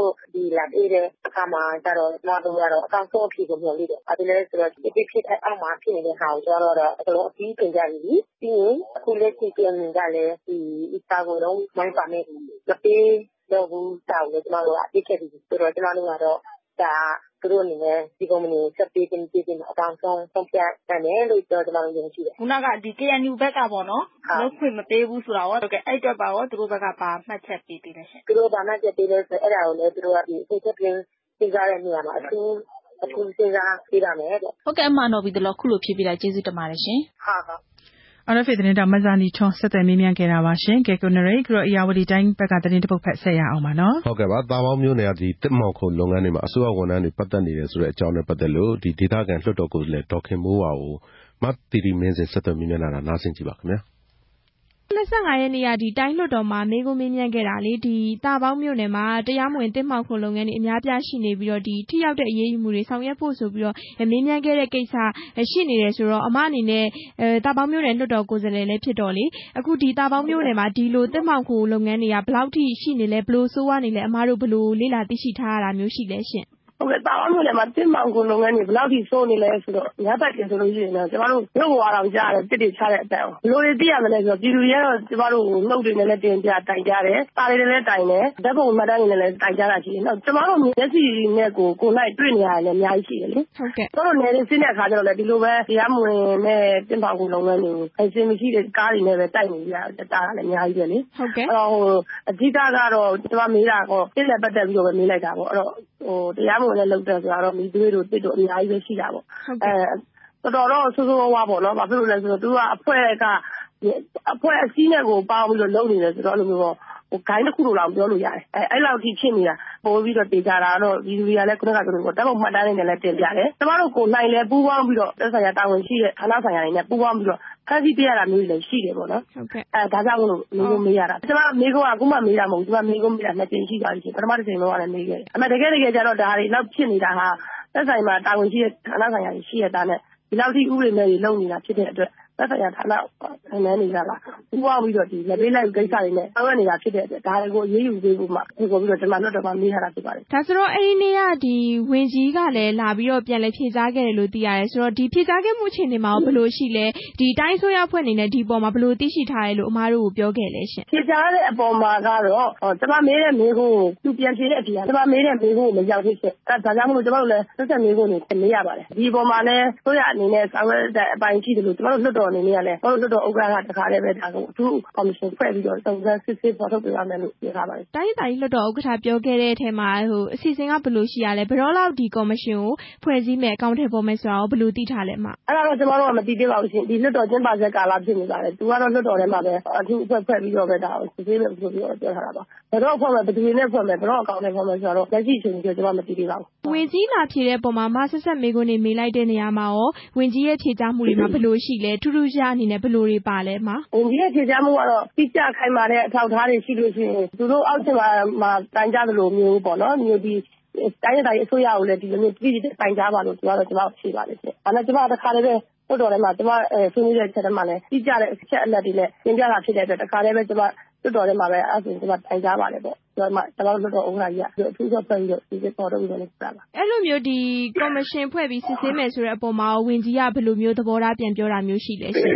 ။ဝန်ကြီးကို ဖြေခွင့်မပေးတော့ပါဘူး လွှတ်တော်ဥက္ကဋ္ဌကြီးကတော့ ဝန်ကြီးဖြေခွင့်မလိုတော့ဘူး လွှတ်တော်ကပဲလုပ်မယ်လို့ ပြောပါတယ်။အမ နှစ်ကြိမ်ရှိပြီမေးတာဆိုတော့ ပထမတကြိမ်တုန်းက တိုင်းအစိုးရအဖွဲ့ဘက်က လာမဖြေလို့ ထပ်မေးတဲ့သဘောလားအမ။ ဟုတ်ဘူးရှင့် ပထမအကြိမ်တုန်းကလည်း ဖြေပါတယ်။ဒါပေမဲ့ ကျမတို့ ဧရာဝတီတိုင်းမှာကတိုင်ဝင်းဝန်ကြီးက ပထမဝန်ကြီးတယောက်က နုတ်ထွက်သွားတော့ ဒုတိယဝန်ကြီးတယောက်ပေါ့။ပထမဝန်ကြီး မနုတ်ထွက်ခင်က မေးတာပါ။ပထမအကြိမ် မေးခွန်းမေးတုန်းကတော့ ဝန်ကြီးရော ဝန်ကြီးချုပ်ရောက ပထမဝန်ကြီးချုပ်နဲ့ ပထမဝန်ကြီးပါပဲရှင့်။ဒါပေမဲ့ ဘယ်လိုပဲဖြစ်ဖြစ် လာဖြေပါတယ်။လာဖြေပေမဲ့ကျမတို့ မေးလိုက်တဲ့ မေးခွန်းရဲ့ အဖြေကို မရောက်ဘူးရှင့်။ဒါပေမဲ့ သူတို့ကတော့ ဘာတွေ ဘာတွေ လုပ်ပေးမယ်လို့ တိကျတဲ့ဟာလည်း မရဘူး။ဆိုလိုချင်တာကတော့ ကျမမေးခွန်းအပေါ်မှာ ကျမလိုချင်တဲ့အဖြေမျိုးကို တိကျစွာနဲ့ ဖြေကြားတာ မရှိဘူး။ကျမ စောင့်ကြည့်နေခဲ့သေးတယ်။ဒါပေမဲ့ အခုချိန်မှာ ဘာမှ ထူးခြားချက်တွေ မရှိဘဲနဲ့ ဆက်လက်ပြီးတော့ ဒီလိုပဲ ဖြစ်မြဲစွာလုပ်နေတာ ဖြစ်တဲ့အတွက် ပြည်သူတွေကလည်း မနေတော့ပါဘူးရှင့်။ကျမကိုထပ်ပြီးတော့ပဲ တိုင်ကြားတာတွေ အများကြီး ဖြစ်နေပါတယ်။ဒါကြောင့်မို့ ညဘက် ညဘက်ဆိုလည်း ဖုန်းတွေနဲ့ ဆက်ပြီးတော့ အကြောင်းကြားတာမျိုးတွေလည်း အများကြီး ဖြစ်နေတဲ့အတွက် အဲဒါကြောင့်မို့ ကျမတို့က ဒုတိယအကြိမ် မေးခွန်းမေးလိုက်ရတာပါ။အခုကျတော့ အသစ် နောက်ထပ် ထပ်ဖွဲ့တဲ့ ဝန်ကြီးချုပ်နဲ့ အသစ်ဝန်ကြီး ဖြစ်နေပါတယ်ရှင့်။လက်ရှိဝန်ကြီးကတော့ ဦးတင်အောင်ဝင်းပါရှင့်။ဟုတ်ကဲ့ပါ။ကျေးဇူးပါနော် အမ ဖြေကြားပေးတာ။ဟုတ်ကဲ့ပါရှင့်။ဟုတ်ကဲ့ပါ။ဒါကတော့ ဧရာဝတီတိုင်း သာပေါင်းမြို့နယ်ထဲက သစ်မှော်ခိုကိစ္စတွေနဲ့ ပတ်သက်ပြီး တင်ပြသွားတာပါ မသိန်းသီရိအခုတော့ ကျနော်တို့ အိမ်အကူကိစ္စ တင်ပြရအောင်နော်။ဟုတ်ကဲ့ပါရှင်။အိမ်အကူလုပ်ကိုင်ရင်းနဲ့ အိမ်ရှင်ရဲ့ မတရားနှိပ်စက်ခံရလို့ သေဆုံးသွားတဲ့ တွံတေးမြို့နယ်က မကရင်မရဲ့ အမှုနဲ့ပတ်သက်လို့ အမှန်တရားပေါ်ပေါက်ရေးအတွက် ဝိုင်းပြီးကူညီပေးမယ်လို့ မြန်မာနိုင်ငံ အမျိုးသားလူ့အခွင့်အရေးကော်မရှင်က ပြောပါတယ်။မြန်မာနိုင်ငံ အမျိုးသားလူ့အခွင့်အရေးကော်မရှင်အဖွဲ့ဝင် ဦးယုလွင်အောင်ကိုကျမဆက်သွယ်မေးမြန်းထားပါတယ်ရှင်။အိမ်အကူလုပ်ရင်းနဲ့ နှိပ်စက်ခံရလို့ သေဆုံးသွားတဲ့ တွံတေးက မကရင်မအမှုနဲ့ ပတ်သက်ပြီးမြန်မာနိုင်ငံ အမျိုးသားလူ့အခွင့်အရေးကော်မရှင်က ဘယ်လိုလေ့လာနေတာတွေ ရှိပါသလဲ။သူတို့အတွက် ဘာတွေကူပေးဖို့ ရှိမလဲရှင့်အဓိက။ကျနော်တို့ရဲ့ လူ့အခွင့်အရေးကော်မရှင် ဥပဒေအရတော့ တရားရေးလမ်းကြောင်းပေါ်ကို ရောက်သွားပြီဆိုရင် ဝင်ရောက်စုံစမ်းခြင်း လေ့လာခြင်း မရှိတော့ဘူးဗျ။အခုဒီနောက်ပိုင်းမှာ တရားရေးလမ်းကြောင်းပေါ် မရောက်ဘူး။ဒီကိစ္စသည် ဗိုလ်မှူးကတော်လည်း ဖြစ်တယ်။တရားရေးဝန်ထမ်းလည်း ဖြစ်တယ်။ဒါကြောင့် သူ့ကိုအရေးမယူဘဲလွှတ်ထားတယ်ဆိုတဲ့သတင်းတွေလည်း ကျနော်တို့ဆီကို ရောက်လာတယ်။ရောက်လာတော့ ကျနော်တို့က ဒါဆိုရင်တော့ တို့ဝင်မှဖြစ်မယ်ဆိုပြီးတော့ ကျနော်တို့ ဆုံးဖြတ်ပါတယ်။သို့သော် ဟိုနေ့က ကျနော်ဒီနေပြည်တော်ကို တက်မလာခင်မှာပဲ အဲဒီက သက်ဆိုင်ရာ စခန်းမှူးကိုကျနော်တို့ဖုန်းဆက်မေးပါတယ်။မေးတဲ့အခါမှာ အဲဒီ တရားရေးဝန်ထမ်းကို သူတို့ ဖမ်းထားပါပြီ။အချုပ်ထဲမှာ ရှိပါတယ်။စိစစ်နေပါတယ်လို့ ပြောပါတယ်။အဲဒါကြောင့် ကျနော်တို့ကတော့ သိပ်ပြီးတော့ ထိထိရောက်ရောက်ကြီး စုံစမ်းစစ်ဆေးစရာ မလိုတော့ပါဘူး။သို့သော် ကျနော်တို့ ရန်ကုန်ပြန်ရောက်တဲ့အခါကျရင် အခြေအနေအရပ်ရပ်ကိုကျနော်တို့သွားပြီးလေ့လာပါမယ်။တရားရေးလမ်းကြောင်းပေါ်ကို မှန်မှန်ကန်ကန် ရောက်နေပြီဆိုရင်တော့ ကျနော်တို့ ဘာမှဝင်ရောက်လုပ်ကိုင်ဆောင်ရွက်စရာ မရှိတော့ပါဘူးခင်ဗျာ။ဟုတ်ကဲ့ အိမ်ရှင်တွေကဆိုရင် အမျိုးသမီးက ဥပဒေအရာရှိ ဝန်ထမ်းဖြစ်နေသလို သူ့အမျိုးသားပေါ့နော်သူခင်မွန်းဆိုရင်လည်း စစ်ဘက်က အရာရှိကြီးတယောက်ဖြစ်နေတယ်။ဆိုတော့ ဒီလိုနှစ်ယောက်ရဲ့ အိမ်မှာဖြစ်သွားတဲ့ကိစ္စဆိုတော့ ဒါဟာ သတိထားစောင့်ကြည့်လိုမယ်လို့ထင်ပါလားရှင့်။ တပ်ကပဲဖြစ်ဖြစ် အရပ်ကပဲဖြစ်ဖြစ် ကျနော်တို့အနေနဲ့ကတော့ ဒါလူ့အခွင့်အရေးပေါ့နော် တဘက်သားရဲ့ လူ့အခွင့်အရေး ဆုံးရှုံးမှုမရှိအောင် စောင့်ကြည့်ဖို့ ကျနော်တို့မှာ တာဝန်ရှိပါတယ်။ဒါဘယ်သူပဲဖြစ်ဖြစ် ကျနော်တို့က စောင့်ကြည့်ရမှာပါပဲ။အရင်တုန်းက အရပ်သားအချင်းချင်းဖြစ်တဲ့ ပြဿနာမှာလည်း စောင့်ကြည့်တာပါပဲ။အခုဒီကိစ္စမှာလည်း လူတွေစိတ်ပူသလို တပ်ကမို့လို့ ဒါကို Favor ပေးမလား။တရားရေးဝန်ထမ်းမို့လို့ Favor ပေးမလား။ဒါတွေ လူတွေက စိတ်ပူကြတဲ့ အနေအထားတွေ ရှိပါတယ်။ လွှတ်တော်ကိုယ်စားလှယ်တချို့လည်း ကျနော်တို့ ပြောကြတာတွေ ရှိပါတယ်။ဒါကြောင့် ဒါကိုတော့ စိတ်မပူပါနဲ့။ဒါတွေအားလုံး အမှန်တရားအတိုင်း ဖြစ်မှာပါ။တပ်ကလည်း ဒါကို သည်းခံခွင့်လွှတ်မှာ မဟုတ်ပါဘူး။ဒီအတွက် Favor လည်း ဘယ်သူမှ ပေးမှာ မဟုတ်ပါဘူး။ဒါကြောင့် ကျနော်တို့ကလည်း ကြားထဲကပဲ မှန်မှန်ကန်ကန်ပဲ စုံစမ်းလေ့လာပြီးတော့ ဒါကို တရားရေးလမ်းကြောင်းပေါ်ကို အများနည်းတူပေါ့နော်မျှမျှတတ ညီညီမျှမျှဖြစ်အောင် ကျနော်တို့က ဝိုင်းဝန်းကူညီထောက်ပံ့ပေးပါမယ်။ လိုအပ်သလို စုံစမ်းပြီးတော့ အကူအညီပေးမှာ ဖြစ်ပါတယ်ခင်ဗျာ။”ဟုတ်ကဲ့။အခုသေဆုံးသွားတဲ့မက္ကင်မအမှုနဲ့ ပတ်သက်ပြီးတော့ အမျိုးသားလူ့အခွင့်အရေးကော်မရှင်က ဘယ်လိုသုံးသပ်ပါလဲရှင့်။ဒီအမှုတွေအပေါ်မှာ ဦးတို့လေ့လာကြည့်တဲ့အခါမှာ ဘယ်လောက်အထိ အခွင့်အရေးချိုးဖောက်တာ တွေ့ရလဲရှင့်။“မည်သူတဦးတယောက်ကိုမျှ ရက်စက်ကြမ်းကြုတ်စွာ ပြစ်ဒဏ်မပေးရဘူးပေါ့နော်။ဂုဏ်သိက္ခာကျဆင်းအောင် ပြစ်ဒဏ်မပေးရဘူး။ရက်စက်ကြမ်းကြုတ်တဲ့ ပြစ်ဒဏ်မပေးရဘူး။ဒါမျိုးတွေ ချိုးဖောက်တာ ခံရပါတယ်။ နောက်တခုက ညှဉ်းပန်းနှိပ်စက်မှုတွေ မလုပ်ရဘူး။ဒါလည်း လူ့အခွင့်အရေး ဖြစ်ပါတယ်။ဒါကိုလည်း ချိုးဖောက်ရာ ရောက်ပါတယ်။နောက်တခုက လူတယောက်ရဲ့ အသက်ရှင်သန်ခွင့်ကိုလည်း ထိခိုက်ရာ ရောက်ပါတယ်။ဒါ အင်မတန်ဆိုးတဲ့ လူ့အခွင့်အရေး ချိုးဖောက်မှုတခု ဖြစ်ပါတယ်ခင်ဗျာ။” ဟုတ်ကဲ့။ဆိုတော့ အခုမြန်မာနိုင်ငံမှာ ဒီလိုအိမ်အကူလုပ်ကြတဲ့သူတွေထဲမှာ နှိပ်စက်ညှဉ်းပန်းခံရလို့ အမှုတွေရှိတယ်။ဥပမာဆိုအင်းဝအပ်ချုပ်ဆိုင်လိုမျိုးရှိတယ်။ဒါပြီးခဲ့တဲ့နှစ်တွေတုန်းကလည်း ဒီလိုပဲ စစ်တပ်အရာရှိတယောက်အိမ်မှာ ကလေးလေးကို ကြိုးတုပ်ပြီးရိုက်လို့ ဒီအမှုတွေ တက်လာတာရှိတယ်။အထူးသဖြင့်တော့ သူများအိမ်မှာ အိမ်အကူသွားလုပ်ကြရင်းနဲ့ အခုလို လူ့အခွင့်အရေးချိုးဖောက်ခံရတယ် ဒီလိုနှိပ်စက်ခံရတဲ့အမှုတွေနဲ့ ပတ်သက်ပြီးတော့ မြန်မာနိုင်ငံ အမျိုးသားလူ့အခွင့်အရေးကော်မရှင် ဘယ်လိုသုံးသပ်ပါလဲရှင့်။ဒါတွေဟာ ကာကွယ်နိုင်ဖို့ အသိပေးဖို့အတွက် ဘာတွေအဓိက လုပ်ရမယ်လို့ ထင်ပါလဲရှင့်။ကျနော့်ရဲ့ တဦးတည်းသဘောအရ တင်ပြရမယ်ဆိုရင် ဒီကိစ္စနဲ့ ပတ်သက်ပြီးတော့လည်းကျနော်ဆောင်းပါးလေးတပုဒ် သတင်းစာထဲမှာ ရေးဖူးပါတယ်။အိမ်အကူအလုပ်သမား ပြဿနာဆိုပြီးတော့ကျနော်ရေးဖူးပါတယ်။အဓိကကတော့ အိမ်အကူအလုပ်သမားတွေမှာ ကာကွယ်စောင့်ရှောက်မှု မရတာ အိမ်အကူဥပဒေ မရှိလို့ ဖြစ်တယ်ဆိုတာကို ကျနော် ထောက်ပြခဲ့တာ ကြာပါပြီ။ထိုင်ဆိုထ ထဆိုထိုင် ကြိုက်သလိုပေါ့လေ ဘယ်ချိန်အိပ်ရာထ ဘယ်ချိန်အိပ် ဘယ်လောက်ပဲစား ကြိုက်သလို ဆုံးဖြတ်လို့ရနေတဲ့ အခြေအနေ ဖြစ်တဲ့အတွက်ကြောင့် ဒါ အတော်ကြီးကို အန္တရာယ်ကြီးပါတယ်။ဒီပြဿနာမျိုးကလည်း ဒီနှစ်ပိုင်းအတွင်းမှာကိုပဲ ၁၀ မှု ၁၂ မှု မကတော့ဘူး ဖြစ်နေပြီ။ဆိုတော့ ဒါကို တားဆီးဖို့က ကျနော်တို့က အသိပညာပေးဖို့ လိုပါတယ်။သို့သော် ဒီလို ချိုးဖောက်တဲ့သူတွေက ကျနော်တို့ အသိပညာပေးတာကို မသိဘူးဆိုရင်လည်း ဒါ ပြဿနာ ရှိပါတယ်။အဲတော့ အားလုံးသိအောင် လုပ်ဖို့လည်း ကျနော်တို့ ကြိုးစားပါမယ်။နောက်တခုက ဒါကိုလည်း ကျနော်တို့ လွှတ်တော်ကနေတဆင့်ပေါ့လေ သင့်မြင့်လျောက်ပတ်တဲ့ အချိန်ကာလတခုမှာ အိမ်အကူဥပဒေဆိုတာ ရေးသင့်တယ်ဆိုတာမျိုး ကျနော်တို့ အကြံပြုသွားမယ်လို့ စဉ်းစားထားပါတယ်ခင်ဗျာ။ဟုတ်ကဲ့ ဆိုတော့ ဒီအိမ်အကူတွေ ဒီလိုနှိပ်စက်ညှဉ်းပန်းခံရတာနဲ့ ပတ်သက်ပြီးတော့ ပြည်တွင်းမှာသာမက ပြည်ပမှာဆိုရင်လည်း ကျမတို့ ကြားနေရတာရှိပါတယ်။တချို့နိုင်ငံတွေမှာရှိကြတယ်။အဲဒီတော့ ဒီလူတွေအတွက်ဦးတို့မြန်မာနိုင်ငံ အမျိုးသားလူ့အခွင့်အရေးကော်မရှင်က ဘယ်လိုအကာအကွယ်ပေးမလဲ။သူတို့မှာ တကယ်ပြဿနာကြုံလာရင်ရောအမျိုးသားလူ့အခွင့်အရေးကော်မရှင်အနေနဲ့ ဘာတွေလုပ်ပေးနိုင်မယ်လို့ ပြောနိုင်မလဲရှင့်။ကျနော်တို့ တိုင်သည်ဖြစ်စေ မတိုင်သည်ဖြစ်စေ Facebook ကပဲဖြစ်ဖြစ် ဒီလို မီဒီယာပေါ်ကဖြစ်ဖြစ် သိတာနဲ့ ကျနော်တို့က ချက်ချင်းပဲ ကွင်းဆင်းလေ့လာပြီးတော့ ဒီကိစ္စကို တရားရေးလမ်းကြောင်းပေါ်ကို ရောက်အောင် ကျနော်တို့က ဆွဲတင်ပါတယ်။မတင်ဘူးဆိုတဲ့ အဖွဲ့အစည်းရှိရင်လည်းကျနော်တို့အရေးယူဖို့ ကျနော်တို့က ထောက်ခံတင်ပြပါတယ်။ဒါကြောင့် ကျနော်တို့ကတော့ လူ့အခွင့်အရေး ရှုထောင့်ကနေပြီးတော့ လူ့အခွင့်အရေး ဆုံးရှုံးမှု မရှိအောင်ပေါ့နော်ဘယ်လိုကုစားမလဲဆိုတဲ့ အပိုင်းကိုကျနော်တို့ကြိုးစားလုပ်ပါတယ်။ ကာကွယ်မယ့်အပိုင်းကတော့ တော်တော်ကြီးကို ကျယ်ပြန့်တာဖြစ်တဲ့အတွက်ကြောင့် ကျနော်တို့ သိပ်လက်လှမ်းမမီသေးဘူးပေါ့လေ။ဒါကြောင့် အားလုံးဝိုင်းပြီးတော့ ဥပဒေပြုမယ် လုပ်ထုံးလုပ်နည်းတွေပြုမယ် ဒါမျိုးတွေလိုအပ်မယ်လို့ ကျနော်ထင်ပါတယ်ခင်ဗျာ။ဟုတ်ကဲ့ အခုလိုဖြေပေးတာ ကျေးဇူးအများကြီးတင်ပါတယ်ရှင်။ RFA မြန်မာပိုင်းအစီအစဉ်တွေကို ဆက်လက်တင်ပြပေးနေပါတယ်ရှင်။အခုတော့ ကျမတို့ သတင်းဒုတိယပိုင်းအစီအစဉ် ဖက်ဆက်ပါမယ်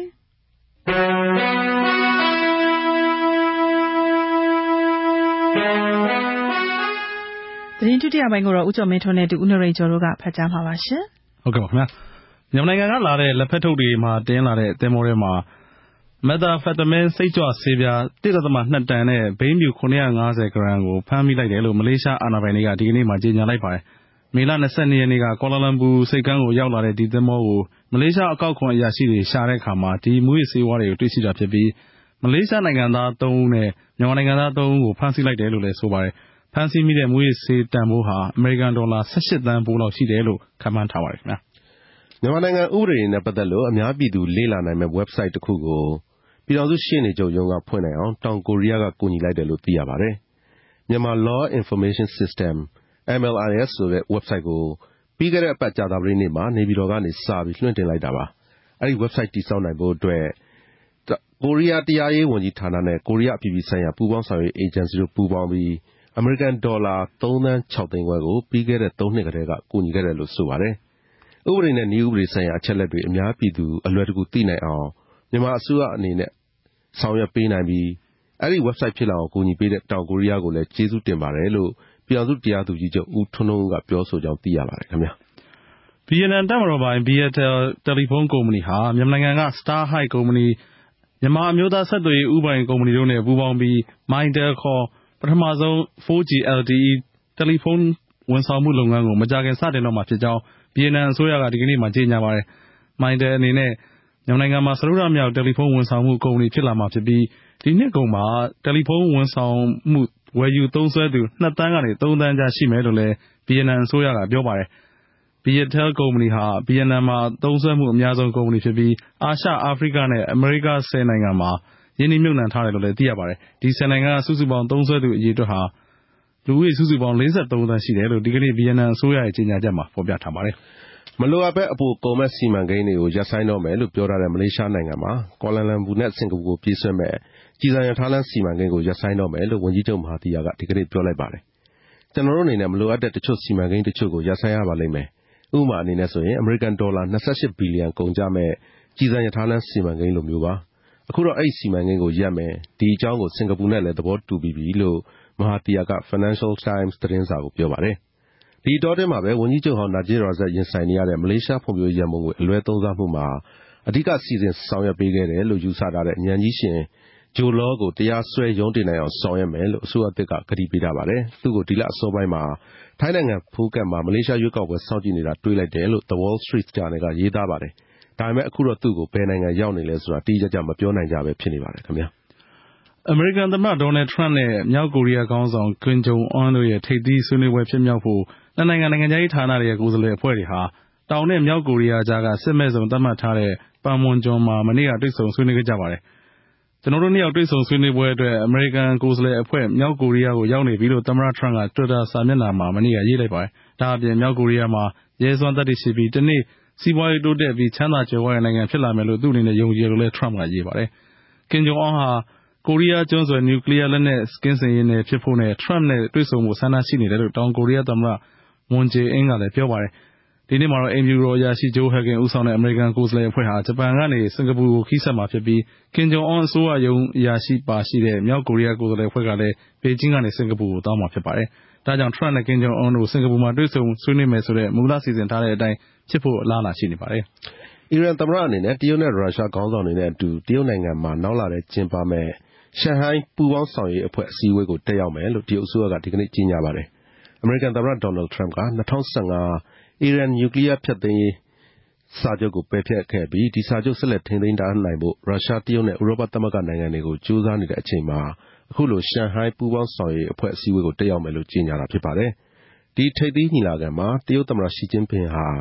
အီရန်သမ္မတ ဟက်ဆန်ရိုဟာနီနဲ့ သီးသန့်တွေ့ဆုံမှာဖြစ်တယ်လို့လည်း တရုတ်နိုင်ငံခြားရေးဝန်ကြီးက ပြောပါတယ်ခင်ဗျာ။အာရှဒေသတွင်းက ထူးခြားတဲ့သတင်းတွေကို နားဆင်ကြရတာပါရှင်။မကြာခင်မှာတော့ မြန်မာနိုင်ငံရဲ့ သတင်းလွတ်လပ်ခွင့်အကြောင်းနဲ့အတူ ပညာရေးရာပဒေသာဆိုတဲ့ အပတ်စဉ်စီစဉ်တွေကိုလည်း နားဆင်ရမှာပါ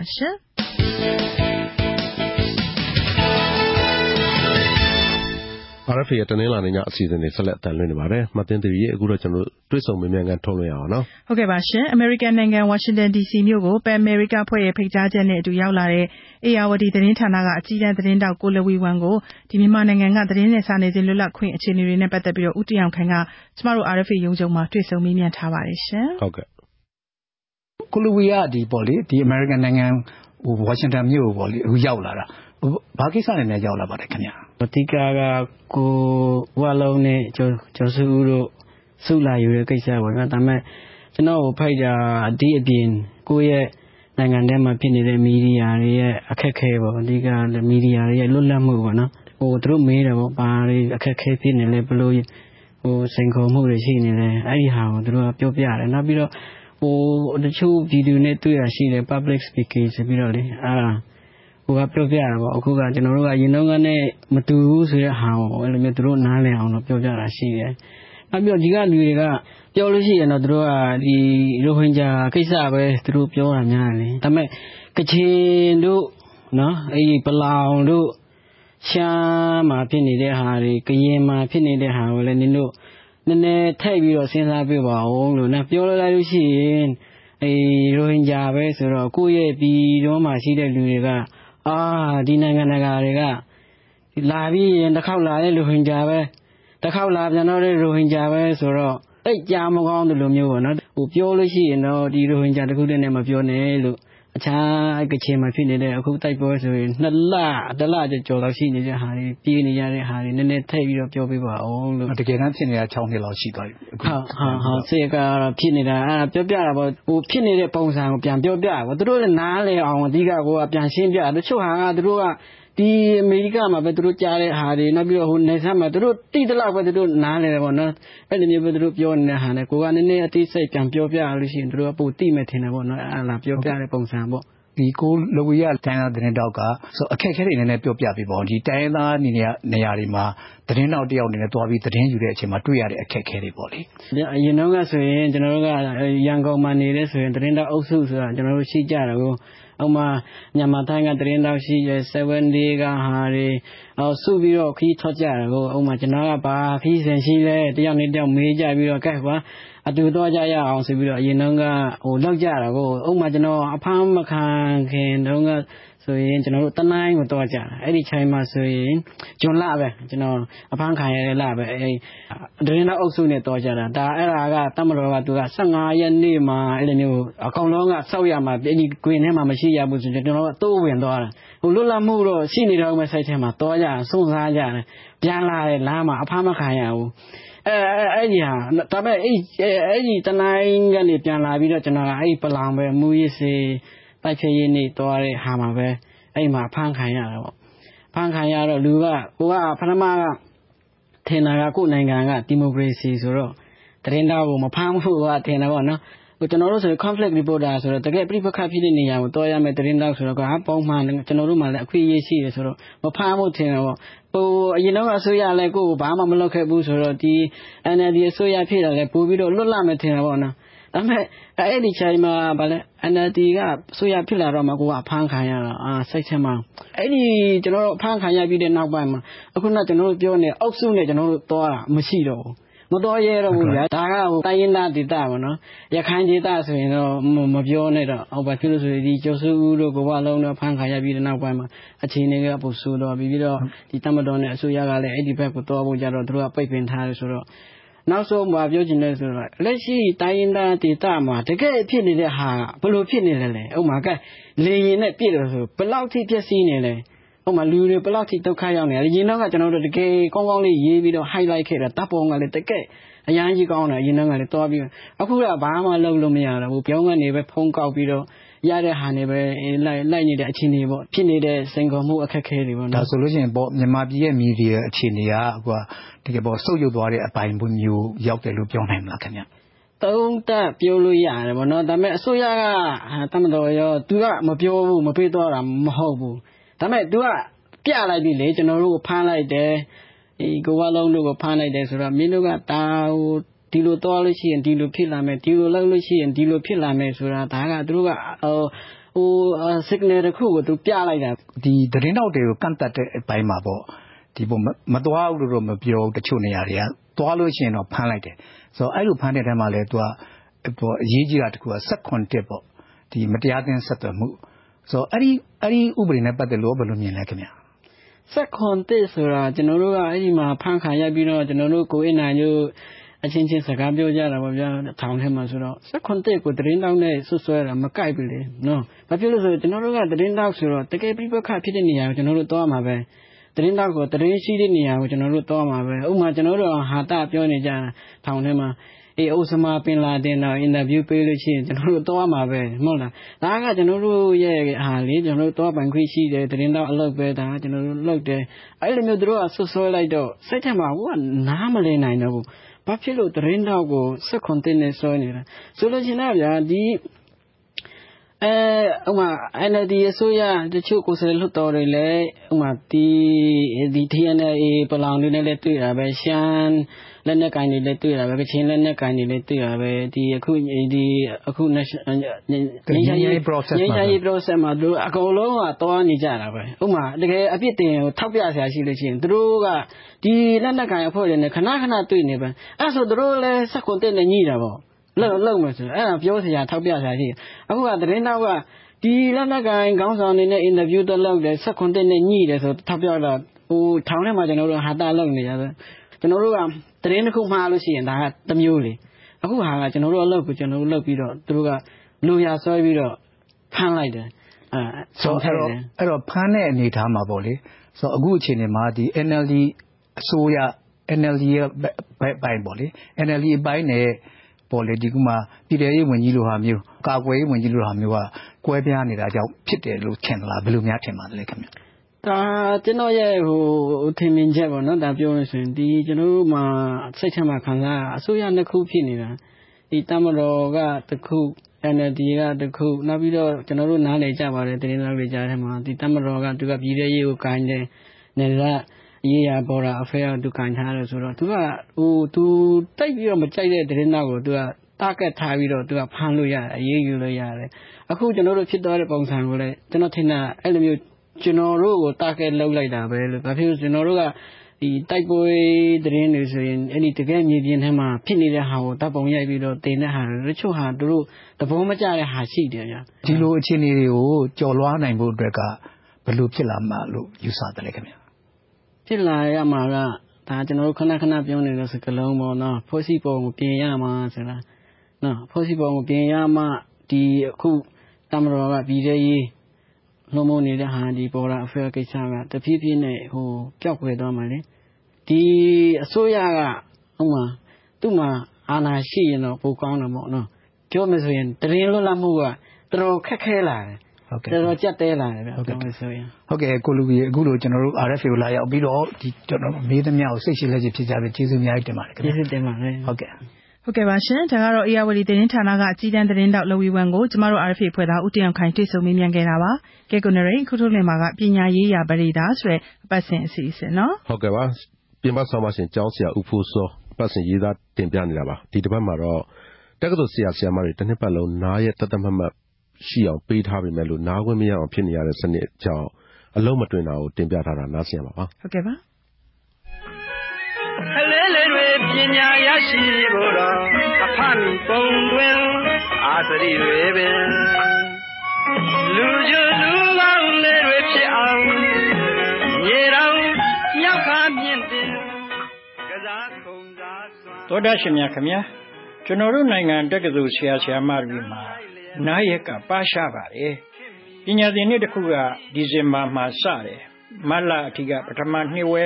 အဲ့ဒီလေးလလုံးသင်ပြီးတော့စာမေးပွဲတွေလုပ်ပြီးတော့မတ်လကုန်တာနဲ့နောက်ကတက္ကသိုလ်ဝန်ထမ်းစာမေးပွဲအဖြေလွှာတွေကရောက်လာပြီဆရာဆရာမတွေမှာအဖြေလွှာစစ်ဆေးရေးတာဝန်ယူရပြီတနေ့ကုန်တနေ့ကန်စစ်ပြီးတော့အမှတ်တွေသွင်းပြီးတော့အေဘီလာလေလောက်မှာတချို့ဆရာဆရာမတွေကတာဝန်ပြီးသွားပြီမဲ့တချို့ကြစာမေးပွဲနဲ့ဆိုင်တဲ့တခြားအလုပ်တွေလုပ်ရသေးတာအေဒီလာကုန်အထိဟောမေရောက်ပါပြီတဲ့နားရမယ်အောက်မေလား ဇွန်လဆိုင်ရင် ဖွင့်တော့မယ်ဒုတိယနှစ်ဝက်အတွက်ပြင်ရပြန်ရော စာတင်ချင်းစရာကိစ္စ စာတင်ကန်းကိစ္စတွေတင် जा ရေးတာဝန်တွေစုံစုံလို့ အဲ ကျောင်းဖွင့်တော့ ထုံးစံအတိုင်းတင်လိုက်ကြ စစ်လိုက်ကြအောင်စက်တင်ဘာကုန်အထိ အောက်တိုဘာရောက်တော့ အနာလေးရမလို့လို့ရှိသေး စာပေးစာယူအတန်းတွေက တသုတ်ပြီးတသုတ် လာပါလေရောတင်လိုက်ကြဆက်လိုက်ကြ လုံးချလဲနေလိုက်ကြတာ ဒီဇင်ဘာလာတဲ့ပညာသင်နှစ်အသစ် ပြန်စတော့မယ်အချိန်အထိကြည့်ကြည့်ပါဦးဘယ်မှာလဲနာချိန်ဘယ်မှာလဲသူတေသနာလှုပ်ချိန်ကိုယ့်တက်ကသူဆရာဆရာမဘဝကအဲ့ဒီလူကိုမချောင်တာအဲ့ဒါကိုအခုအစိုးရပညာရေးဝန်ကြီးဌာနကစာနာတယ်ထင်ပါရဲ့နားလဲပုံရတယ်ထင်ပါရဲ့ဒီနှစ်ထဲမတ်လကအမိန့်ကြော်ညာတစ်ခုထုတ်လိုက်ပါရောလားဆရာတွေမှာຫນွေရာသီအလိုက်ရဲ့လို့တတ်တတ်မှတ်မှမရှိဘူးဒီတော့အေဘီလ18ရက်ကမေလ18ရက်အထိတလတိတိကို ຫນွေရာသီအလိုက်ရဲ့အဖြစ် သတ်မှတ်လိုက်ပါတယ်အလိုက်ရဲ့ရဲ့လို့တတ်တတ်မှတ်မှမရှိတာကြတော့ ဆရာ ဆရာမတွေအတွက်ဝန်တာစရာကောင်းလိုက်တဲ့ ဖြစ်ချင်း ဒါပေမဲ့ ရာနှုံးကြီးဝန်တာစရာကောင်းတယ်များ ထင်နေလား သိကြတဲ့အတိုင်း အမိစာစကားအရကိုက ဆရာ ဆရာမတူးချင်းတူးချင်း တလအပြည့် နားခွင့်ရတာ မဟုတ်ဘူးခမအဲ့ဒီရက်တွေအတွင်း ဆရာ ဆရာမတူ15ရက်စီ အလဲကြနားလို့ရအောင်ဌာနအကြီးအကဲတွေကတာဝန်ယူစီစဉ်ပေးဖို့ညွှန်ကြားတဲ့အမိန့်စာခမအဲ့ဒီမှာရင်ဝန်သားစရာက90ရာနှုန်းပြုတ်ကျသွားပါလေရောဒါပေမဲ့ကြံ90ရာနှုန်းလဲဝမ်းမသာနဲ့အောင်ဌာနတွေမှာကအလုပ်တွေအများကြီးဒီတော့ခွဲထားတစ်ခေတ်ပြန်ဆန်းတစ်လိုက်ကြရအောင်လားတချို့ကတပတ်လောက်နားတချို့က3လရက်နားဖို့ ဌာနအကြီးအကဲတွေခင်ဗျမျက်နှာချိုသွေးရဈေးဆေးရဗျာမာရောတချို့ကတော့လည်းအနားမီဖို့ရှေ့မျက်နှာနောက်ထားပြီးအကြောင်းငံနဲ့တောင်းပန်ရဗျာမာရောအမိန့်ကြော်ညာထုတ်ဆကဝန်းသာစရာကလေးကြက်ပြောက်ငှက်ပြောက်ပျောက်သွားလိုက်တာဘယ်နှလိုက်ဖိုင်းရမှန်းကိုမသိတော့ဘူးဒါကဌာနသားတွေအစဌာနကြီးမှုတွေပါကြုံရတဲ့ဒုက္ခ1980ပတ်ဝန်းကျင်ကတက္ကသိုလ်ဆရာဘွားနဲ့တခြားစီပါပဲဒီရင်မှာဆိုတလလုံးလိုလိုနာ ဆယ်ရန်စာမေးဝဲစစ်ဖို့ တာဝန်မယူခင် မတ်လနောက်ပိုင်းမှာနာမစစ်ချင်ရင် မစစ်ဖဲနေအောင်ဇွန်လဆန်းအထိ နားပါလေ အဲဒီကာလ တက္ကသိုလ်ဆရာတွေစီးစိမ်ကြီးခဲ့ပုံ ပြောပါတယ် သူများနိုင်ငံ တက္ကသိုလ်ဆရာတွေကြအခုထိ ဒီတဲ့စီးစိမ်ကြီးတာပေါ့ တက္ကသိုလ်ပညာသင်နှစ်တစ်နှစ်က ကိုးလာတယ်တကယ်တမ်းတွေ့ကြည့်တော့ ကိုးလာလို့ ပြောရမှာခက်ခက်ခက်ပါ မေ15ရက်လောက်က ဩဂုတ်15ရက်လောက်အထိ3လကຫນွေကြောင်းပိတ်ရဲ့ဒီဇင်ဘာလလယ်လောက်ကဇန်နဝါရီလလယ်လောက်အထိကဆောင်းပိတ်ရဲ့စုစုပေါင်းလိုက်ရင်အလုတ်လုတ်ရက်က8လလောက်ရှိတာမဆိုးစလောက်လေးပါဒီကြားတဲ့အချိုးပေါ်တကာလောင်းပေးထားတဲ့ပိတ်ရက်ကရှိသေးတယ်နှစ်တဝက်အတန်းစားလို့တစ်ပတ်လောက်ရှိရင်ကိုပဲနောက်တနင်္လာနေ့ကတရားဝင်ရုံးပိတ်ရက်ဖြစ်ဖြစ်နေတတ်တာကျောင်းပိတ်ရက်ကအပြန်ကျောင်းဝင်စားကျောင်းနဲ့စိမ့်သလိုလိုဖြစ်နေတဲ့ဆရာဆရာမတွေ ကျောင်းသူကျောင်းသားတွေအတွက်အဲ့ဒီပိတ်ရက်ကလေးကအရသာသိရှိတာနောက်နှစ်ဝက်နောက်ပိုင်းသားရောက်လာပြန်တော့တရားဝင်၃လရက်ပိတ်ပြန်ရောစာသင်ရဲ့တော်တော်အရမှာပင်မသလိုနွမ်းသလိုဖြစ်လာတဲ့ဆရာဆရာမတွေကျောင်းသားတွေနားခွင့်လေးရအောင်ဖန်တီးထားသလိုဖြစ်နေတာကတမျိုးမကြခင်ဖြေရတော့မဲ့နောက်ဆုံးစာမေးပွဲအတွက်အားဖြင့်မွေးနိုင်အောင်ထောက်ပံ့ပေးသလိုဖြစ်နေတာကတမျိုးတန်ဖိုးရှိတဲ့နားရက်တွေပါ ဒီလိုနားရက်လဲကောင်းကောင်းယူ အလုတ်လုတ်ရဲ့လဲအကောင်းဆုံးလုတ်ကြတော့ လုတ်သမျှအလုတ်တွေက အရာထင်တာပေါ့ အကောင်းစား ဖြစ်လာတာပေါ့ ကဲ ကိုဆရာ ဆရာမတွေ ထိုက်ထိုက်တန်းတန်းနားရက်ရအောင် လုတ်သမျှအလုတ်တွေလည်း အရာထင်အောင် ဘယ်လိုစီစဉ်ကြမလဲ စဉ်းစားစရာတွေက အများကြီးပါပဲ သူများနိုင်ငံတွေမှာတော့ တက္ကသိုလ်ဝန်ထမ်းလို အခြေခံနောက်ဆုံးစာမေးပွဲကို တက္ကသိုလ်တွေက တာဝန်ယူစစ်ဆေးပေးတယ်လို့ မရှိပါဘူး ကိုယ်နိုင်ငံမှာကြမှာဘာကြောင့် တက္ကသိုလ်ဆရာဆရာမတွေက တာဝန်ယူနေရပါလဲအဝေးသင်တက္ကသိုလ်ကျောင်းသူကျောင်းသားတွေကို တက္ကသိုလ်ဆရာဆရာမတွေက အနီးကပ်ပို့ချစစ်ဆေးအမှတ်ပေးတာမျိုးလည်းမရှိပါဘူးကိုယ်နိုင်ငံမှာကြမှာဘာကြောင့်ဖြစ်နေပါလဲဒီမေးခွန်းတွေရဲ့အဖြေကျွန်တော်မှမရှိပါဘူးပညာရေးလောကမှာထိပ်ပိုင်းတာဝန်ယူထားကြတဲ့ပုဂ္ဂိုလ်တွေမှာအဖြေရှိကောင်းရှိနိုင်ပါတယ်တက္ကသိုလ်ဆရာဆရာမတိုင်းသင်ကြားရေးပြုတေသနာပြုစုရေး အများပြည်သူအတွက် ဝန်ဆောင်ရေးဆိုတဲ့ တက္ကသိုလ်ရဲ့ မူလတာဝန်အရေးသုံးပါးကို ကာကွယ်စောင့်ရှောက်နိုင်တဲ့ အခွင့်အလမ်း သာစီခြင်းပါလေစဉ်းစားကြဖို့ အလုပ်လုပ်ကြဖို့ပါ ကျေးဇူးတင်ပါတယ်ကဘာမြေပထဝီဝင်ကဘာသမိုင်းရာဇဝင် သုံးသပ်လေလာတင် ပြမဆောင်မရှင် ကျောင်းဆရာ ဦးဖို့စောရဲ့ ပညာရေးရာပရိသတ်အစီအစဉ်ဖြစ်ပါတယ် ဒီအစီအစဉ်နဲ့ပဲကျွန်တော်တနင်္လာနေ့ည အစီအစဉ်လည်း မကြခင်မှာရန်နာပါတော့မယ်ခင်ဗျာ ဒီနေ့ညအစီအစဉ်တွေကိုတော့ editor ဦးကျော်မင်းထွန်းနဲ့အတူ ကိုနရိန်ကျော် ကျမ မသိန်းတီဗီတို့ ပူးတွဲတင်ဆက်ခဲ့တာပါ အသက်ဖန်အင်ဂျင်နီယာကတော့ Brian Burnett ပါရှင် RFA ကို စာရေးသားပေးပို့မယ်ဆိုရင်တော့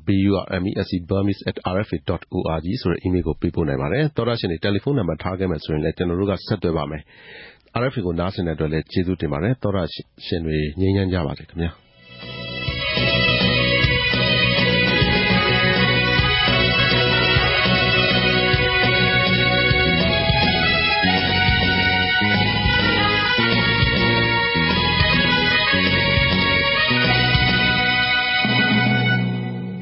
You have been listening to Radio Free Asia.